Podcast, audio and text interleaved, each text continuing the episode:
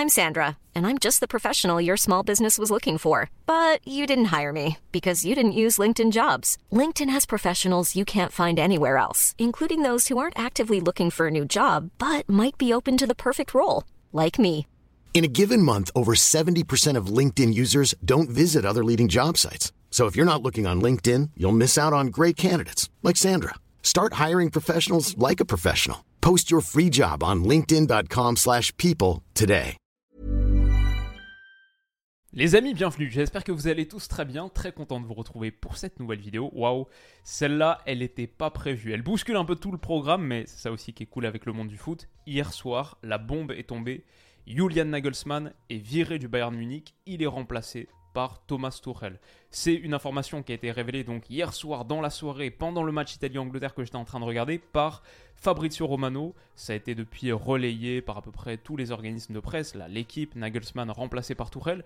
Pas de communication à l'heure où je m'enregistre, pas encore de communication sur la page du Bayern de la part du Bayern. Ça devrait tomber dans la journée, mais c'est officiel, Nagelsmann est viré. Dans cette vidéo, on va se demander pourquoi.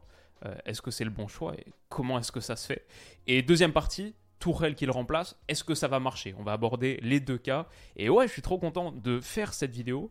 Euh, c'est des trucs cool du foot, les imprévus de dernière minute. Normalement, je devais faire un truc sur Italie-Angleterre. Je me suis dit du coup, euh, pas mal de me coucher un peu plus tôt pour me lever plus tôt pour pouvoir faire celle-ci avant tout. Mais quand même, on parlera un petit peu d'Angleterre-Italie, d'Italie-Angleterre qui était hier à Naples, la victoire des Anglais. On en parlera à la fin de celle-ci, quand même pour en dire quelques mots. Bon, on commence. Nagelsmann, pourquoi? Pourquoi est-ce qu'il a été viré? Lui qui, a priori, n'aurait même pas reçu de communication du Bayern, pas encore. En tout cas, pas à l'époque où ça a été révélé, pas hier soir. Il l'aurait appris dans la presse. Bon, à confirmer, ça, je ne peux pas le dire avec certitude. Mais la raison pour laquelle je mets cette photo, oui, quand même, c'est parce qu'il est en vacances au ski en Autriche en ce moment. Euh, comme quoi, skier quand tu es membre du Bayern, c'est peut-être pas la meilleure idée. Il était sous contrat jusqu'en 2026. Euh, donc 8 millions d'euros annuels, c'était son salaire. C'est encore plus surprenant quand on considère ces éléments-là. Alors, à voir au niveau du salaire, apparemment, s'il retrouve un club euh, rapidement, le Bayern n'aurait plus à payer le salaire, ou en tout cas peut-être paierait juste la différence avec les 8 millions d'euros annuels, si c'est un salaire inférieur à 8 millions. Mais ouais, c'est un gars qui était prévu pour le futur, sur lequel le Bayern avait misé gros, même en l'arrachant entre guillemets à Leipzig contre un chèque de 25 millions, ce qui était assez nouveau pour un coach. Ça aurait été, quoi qu'il arrive, je pense qu'on peut le dire comme ça, ça aurait été, quoi qu'il arrive, une grosse décision, une décision majeure de se séparer de Julian Nagelsmann à la fin de cette saison. Mais alors là, en pleine saison, à une semaine du classiqueur qui arrive samedi 1er avril, mais ça va être tellement dingue ça, bien sûr, on l'analysera. J'en ferai même une preview, ça va être un match de folie à une semaine du classiqueur et à trois semaines du quart de finale à Ligue des Champions contre Man City, c'est une décision encore, encore plus folle, peut-être encore plus dingue quand on considère que Heiner, le président du Bayern, a quand même dit il y a trois semaines qu'il euh, confortait Nagelsmann, il se voyait faire quelque chose sur le long terme, un long futur avec Nagelsmann, que c'était un, un projet, voilà, au long cours, pour trois semaines plus tard, qu'il se fasse virer. C'est un peu dingue, donc pourquoi? Pourquoi est-ce que ça s'est produit? Bon, il faut le dire, c'est vrai, le Bayern vient de perdre contre Leverkusen, ça c'est son dernier match, donc le dernier match de Nagelsmann euh, sur le banc du Bayern, c'était une défaite juste avant la trêve, et Dortmund en a profité, c'est vrai aussi, pour reprendre ou pour prendre la tête de Bundesliga avec un petit point d'avance, donc pas une situation confortable en championnat, forcément ça a dû jouer, mais on peut aussi dire qu'il n'y a pas si longtemps, le Bayern il sortait quand même le Paris Saint-Germain 3-0 aller-retour, euh, et va jouer un quart de finale de Ligue des Champions en ayant gagné tous ces matchs dans la compétition pour l'instant. 8 sur 8 avec les 6 matchs de phase de groupe. Il y a les deux contre Paris, le 6 sur 6 phase de groupe où ils ont tapé le Barça, tapé l'Inter, 4 rencontres sans encaisser le moindre but. Même en Bundesliga, ils sont qu'à un point et ils jouent contre Dortmund ce week-end, comme on l'a dit, à la maison. Donc ils ont encore leur destin entre leurs mains. Ils sont aussi la meilleure attaque et la meilleure défense de Bundesliga, même s'ils ne sont pas leaders pour l'instant, meilleure attaque, meilleure défense. D'ailleurs, ils sont, comme on le voit ici, la meilleure attaque d'Europe tout court. Et la meilleure défense de Champions League aussi, avec seulement deux buts encaissés sur ces huit matchs, en ayant joué Paris, Barça, Inter. Donc le bilan en Europe est très très bon. Qu'est-ce que, comment on explique du coup que Nagelsmann a été viré pour une équipe qui a aussi quand même, on peut le rappeler, perdu Lewandowski l'été dernier.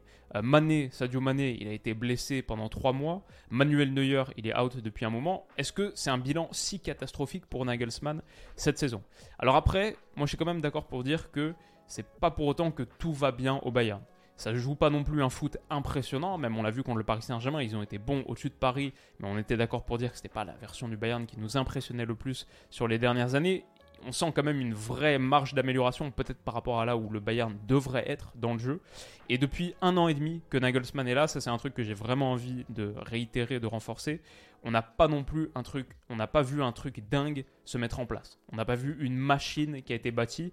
C'est dur même d'identifier les axes clairs de ce Bayern ou une vraie progression sur un projet de jeu identifié. Ça forcément, ça manque quand on considère, quand on regarde ce Bayern de Nagelsmann. L'année dernière aussi, quand même, ils sont éliminés par Villarreal. C'est une très très grosse tâche sur ce parcours. Il y a des fondements sportifs dans cette décision, oui c'est sûr, malgré les bons résultats récents en Europe. Il y a des fondements sportifs. Mais quand même, si demain j'apprends que c'était une décision 100% sportive, disons uniquement liée aux derniers résultats, aux dernières performances, je serais surpris. Je pense qu'il y a quand même autre chose derrière tout ça. Même le timing est tellement surprenant, forcément on doit se dire qu'il y a autre chose. Et ça, là, ça peut varier. Qu'est-ce que c'est ce autre chose? On verra dans les prochains jours. Peut-être c'est euh, un scandale, un truc grave qu'on ne sait pas encore. Et quand on l'apprendra, bon, ça rendra le licenciement évident, une grosse bisbille avec la direction, un truc qu'on ne sait pas. Mon prono, c'est que c'est pas tout à fait ça. Je pense pas que ce soit qui est genre un euh, smoking gun, un truc majeur qui fait que. Mon prono, c'est que c'est plutôt un croisement de plusieurs facteurs. Un, des performances sportives qui sont pas pleinement convaincantes, ok. Deux, des relations tendues avec le board depuis un moment. Nagelsmann, c'est un gros caractère. Kahn, euh, Salihamidzic aussi. Des relations tendues qui font que, quoi qu'il arrive, la direction du Bayern ne réussit pas à se projeter avec Nagelsmann sur le très long terme. Dans leur tête, peut-être que ça fait un moment que, waouh, ce contrat long là qui court jusqu'en 2026, euh, cette idée d'en faire, je sais pas, le, Sir, Alex Ferguson du Bayern, un coach sur la prochaine décennie, etc. Bon, peut-être ça fait un moment dans leur tête, ils se disent euh, ça, ça va pas arriver. Et on peut imaginer des tensions récentes sur plein de différents sujets, peut-être autour de Joao Cancelo par exemple, qui a été pris, euh, nous on en a parlé sur la chaîne comme un des plus gros coups du mercato hivernal. Derrière, il a assez peu joué, il y a eu tout de suite quelques frictions, même si récemment, récemment ça allait mieux. Donc peut-être que ça, ça a contribué à faire grandir, monter le niveau de tension entre Nagelsmann et le board. Peut-être autour du système de jeu, je sais qu'ils sont pas des grands fans de la défense à 3, c'est ce que j'entends, euh, qu'ils veulent retrouver le 4-2-3-1 de flic. Donc des relations tendues avec la direction, à mon avis avec certains joueurs majeurs aussi. Là j'ai vu un tweet qui est sorti il y a, quelques heures, euh, parmi les raisons qui étaient citées, en Bundesliga ça se passe pas très bien, un manque de développement joueur à la fois de leur talent et des top transferts, peut-être aussi Sadio Mané, et ça pour moi ça, fait un peu référence à Cancelo mais peut-être aussi Sadio Mané qui est pas mis dans les meilleures dispositions par rapport à ce que le, board s'imaginait. Peut-être que le board imagine que ces transferts, les gros coups que le board a fait, sont pas bien exploités. Et aussi apparemment, euh, joueurs et euh, board ont été surpris par le fait qu'il était en vacances au ski pendant que son équipe, son staff, devait travailler pendant la trêve internationale. L'opinion en interne, c'est le mauvais signal à envoyer. Bon, ça c'est dur à confirmer, mais c'est ce que dit monsieur Florian Plettenberg, et on en saura peut-être plus dans les prochains jours. Mais voilà, des performances pas pleinement convaincantes sur le plan sportif pur récemment. Deux, des relations tendues avec le board, ça peut-être depuis un moment, et cristallisé encore plus récemment. Et trois, pour moi, le point, un des points majeurs, c'est sans doute une opportunité à saisir en la personne de Thomas Tourel. Parce qu'on va en reparler. La possibilité de reprendre Tourelle, de prendre Tourelle, était là c'est une belle opportunité qui aurait pu disparaître. Ces derniers jours, ça parlait beaucoup, beaucoup de lui au Real Madrid pour remplacer peut-être Carlo Ancelotti, qui peut-être irait au Brésil ou serait viré tout court si, euh, par exemple, il n'y a pas de titre en Ligue des Champions, pas de Coupe du Roi, pas de Liga. Dur de l'imaginer rester beaucoup plus.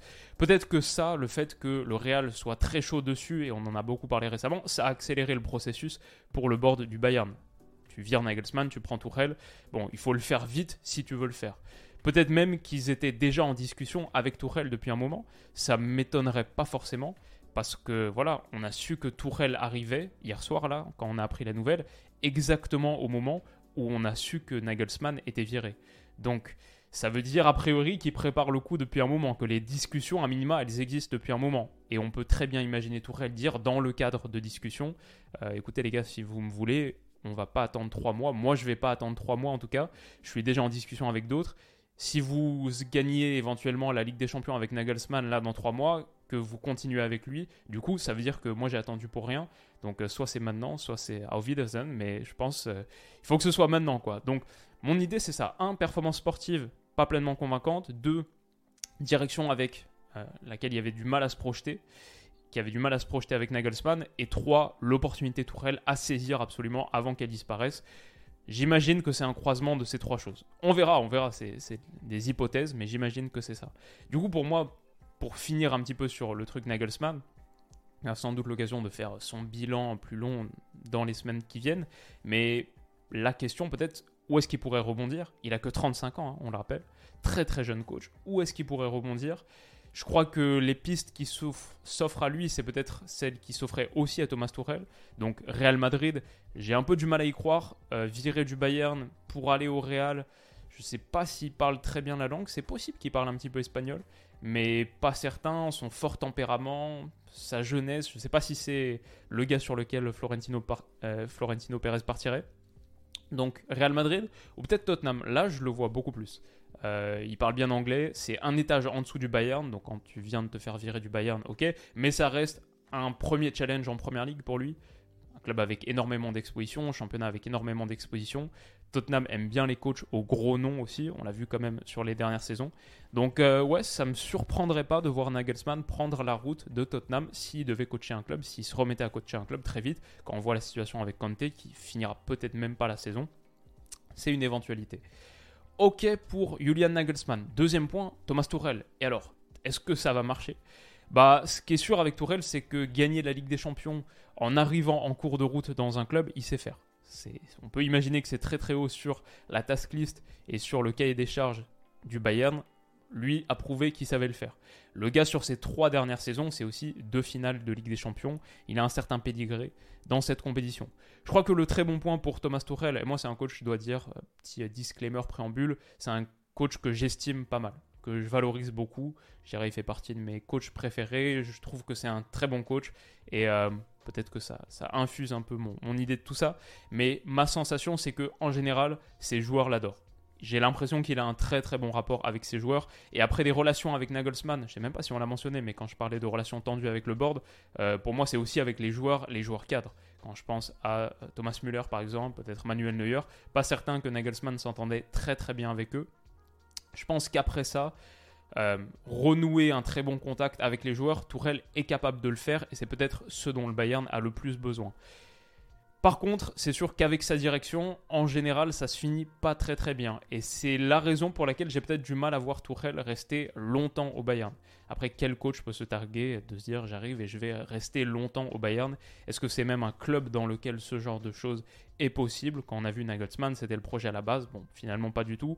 Mais c'est vrai qu'avec Tourelle, en général, ça finit pas très bien sur son rapport à la direction. Il a un gros tempérament lui aussi, bien sûr, on l'a vu ça, il n'y a, a, pas si longtemps que ça. Par contre, ouais, connaître des succès majeurs à court terme, il sait faire. L'effectif est bon, très bon au Bayern, même s'il y a un manque peut-être sur la pointe. C'est vrai que tu joues quand même avec Choupo-Moting, même s'il n'est pas mauvais, hein, mais c'est quand même bon, une différence par rapport à Lewandowski. Mais le reste, sur les côtés, il y a de super super joueurs, au milieu, défense centrale. C'est un très bel effectif qu'a le Bayern. On a vu les changements qu'ils étaient capables de, de, faire en cours de match contre le PSG. Donc, connaître des succès majeurs avec cet effectif, c'est possible. Euh, ils sont en course encore sur tous les tableaux. Le Pokal aussi, on n'en a pas parlé, mais en Ligue des Champions, contre City, pour moi, c'est du 50-50 grosso modo. Euh, ils peuvent totalement encore gagner la Bundesliga, leur destin est entre leurs mains, et ils peuvent encore renforcer leur effectif cet été, peut-être en prenant une vraie grosse pointe, un numéro 9. Donc euh, est-ce que Tourelle va connaître du succès avec le Bayern? Moi j'y crois plutôt. À voir quel système il choisira. Est-ce que c'est à 3 derrière? Ça, ça pourrait faire naître tout de suite des, frictions avec le board. On sait que Tourelle, il aime bien les systèmes à 3. Mais trop hâte de voir son premier match, le premier match de Thomas Tourelle, un classiqueur à l'Allianz Arena, une bataille pour le titre. Et en plus, l'ancien club de Tourelle, c'est quand même beau. Si derrière le Bayern bat City et je sais pas, Chelsea bat le Real, il retrouverait Chelsea aussi. Enfin, il y a des trucs assez dingues sur cette fin de saison. Ça ajoute vraiment euh, du piquant narratif à tous les étages. Donc génial, génial pour ça, je trouve, en tant que neutre. S'il y a des supporters bavarois, dites-moi ce que vous en pensez dans les commentaires. Mais mon avis, peut-être au-delà de à quel point ça rajoute un petit peu de, tension, mon avis c'est que je suis encore un peu sous le choc Euh, c'est pas du tout. Personne s'y attendait, je pense, ça on peut le dire avec conviction. Personne s'attendait à ce qu'il y ait ce changement-là, à ce moment précis. J'ai vu un sondage passer dans la fanbase du Bayern que je trouve intéressant et assez révélateur du paradoxe quelque part de cette situation. Comment, qu'est-ce que vous pensez de la décision du club de virer Julian Nagelsmann? Que ce soit la mauvaise décision, c'est la mauvaise décision. 81% des gens répondent ça. 81% des gens répondent que c'est la mauvaise décision de virer Nagelsmann. Par contre, Thomas Tuchel comme remplaçant, 77% des gens pensent que c'est la bonne décision, que c'est le bon choix. Donc euh, très intéressant et je pense c'est vrai, Nagelsmann le virer ça semble très étrange. Par contre, prendre Thomas Tuchel en remplaçant, euh, lui l'allemand connaît bien le contexte, connaît bien la Bundesliga, a prouvé qu'il était capable de prendre des clubs en cours de route et de les importer et les amener au succès. Ouais, je pense que c'est effectivement un bon choix. Moi je suis totalement d'accord avec cette seconde piste. Mon avis, c'est que Thomas Tuchel, c'est un très très bon choix, c'est une très bonne prise pour le Bayern. La première chose, est-ce que c'est une bonne décision, une mauvaise décision de virer Nagelsmann? Ça, je ne sais pas, je, dois dire, je vois aussi la perspective du board, leur angle de vue. Peut-être que s'il y a un doute, il n'y a pas vraiment de doute. Surtout à la base, c'était quand même quelqu'un avec lequel tu voulais te projeter sur le long terme. Et pourquoi pas, si tu penses que tes objectifs court terme, là, sont en péril. Quoi, le Bayern, c'est un club qui a gagné la Bundesliga sur les dix dernières années, un truc comme ça. Euh, la Ligue des Champions fait toujours partie de leurs objectifs. Si tu te dis, ne serait-ce que c'est un électrochoc, quelque chose qui peut nous permettre d'atteindre nos objectifs à court terme, et limite euh, le reste, on verra est-ce que finalement c'est pas comme ça qu'un club, un énorme, un immense club comme le Bayern doit réfléchir? Je vois, enfin les très très grands clubs, euh, il n'y en a pas tant que ça qui ont des projets long terme où ils se donnent le temps. En fait, il faut gagner chaque année, chaque année. Et si un changement court terme augmente tes chances de gagner cette année, bah pourquoi pas? C'est, je vois, j'entends aussi cet angle, cette perspective. Maintenant, je vais dire aussi, ça, ça me semble très clair, c'est un sacré pari pour eux pour la direction du Bayern, pour le board. Parce que si ça marche pas, que tu perds quand même le titre, que tu es éliminé par Man City en quart, c'est pas forcément ce que j'imagine, mais c'est deux choses qui sont dans le champ des possibles totalement. Bah forcément, forcément, cette décision, elle se retourne contre eux. Elle se retourne contre Kahn, contre Salihamidzic, contre Einer. Et tu as fait tout ça, tout ce remue-ménage, sortir Nagelsmann, prendre Tuchel, pourquoi? Si t'as pas les succès court terme à la fin. Et en plus, si c'est ça qui se passe, Nagelsmann aura totalement le rôle de martyr. Euh, on pourra dire euh, il a été viré alors qu'il était en passe d'atteindre tous ses objectifs et derrière, ça n'a rien donné. En attendant, en attendant de voir s'il sera le martyr de la situation et comment en écrira l'histoire dans quelques mois, c'est sûr qu'il connaît le premier gros revers de sa carrière de coach. À Offenheim, à Leipzig, il avait accompli du travail de très très haut niveau, on en parlait régulièrement sur la chaîne, et il était sorti par le haut. Là, pour la première fois de sa carrière de coach, il sort par le bas on va voir s'il réussit à rebondir. Donc très intéressant ça. Pour Tourelle, disons que lui, désormais, c'est un peu l'inverse. Alors que là, on le voit en train de faire une retraite méditative. J'ai vu quelques vidéos, euh, une retraite méditative qu'il a menée en Inde, etc. Je crois que sa cote, elle a, elle a encore continué à grandir en dehors du monde du foot. Mais lui, c'est l'inverse. Il va désormais sortir de son rôle de martyr et devoir se confronter à la réalité. Lui qui est regretté je le sais, par une grande partie de la fanbase de Chelsea, je dirais une grande majorité de la fanbase de Chelsea, et aussi une partie significative sans doute de celle du Paris Saint-Germain.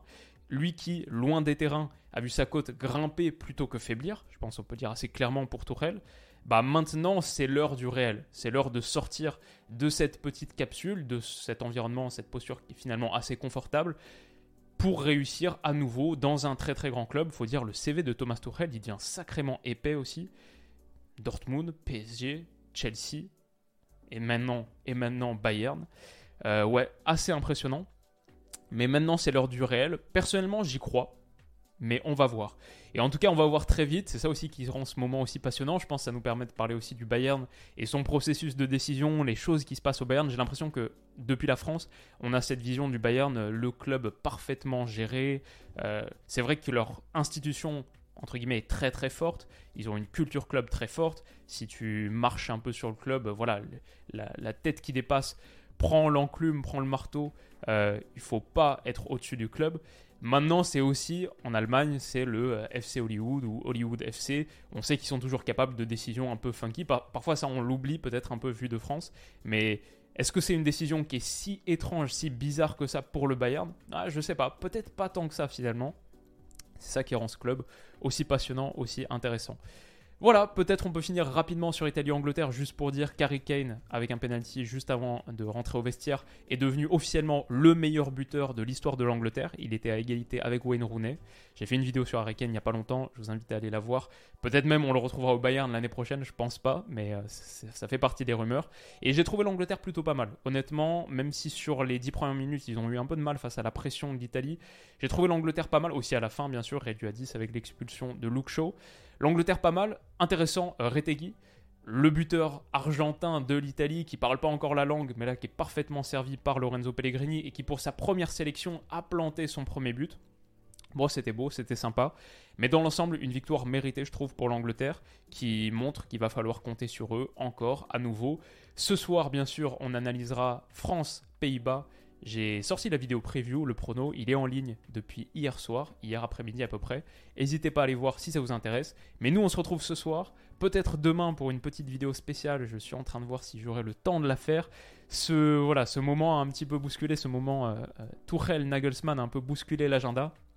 Mais c'est ça qui fait aussi kiffer dans ce métier et j'espère que vous, ça vous aura plu. Les amis, on se retrouve très très vite ce soir pour débriefer France-Pays-Bas. Prenez soin de vous et à tout à l'heure. Bisous. Even when we're on a budget, we still deserve nice things. Quince is a place to scoop up stunning high-end goods for 50 to 80% less than similar brands. They have buttery soft cashmere sweaters starting at $50, luxurious Italian leather bags, and so much more. Plus, Quince only works with factories that use safe, ethical, and responsible manufacturing. Get the high-end goods you'll love without the high price tag with Quince. Go to quince.com/style for free shipping and 365-day returns.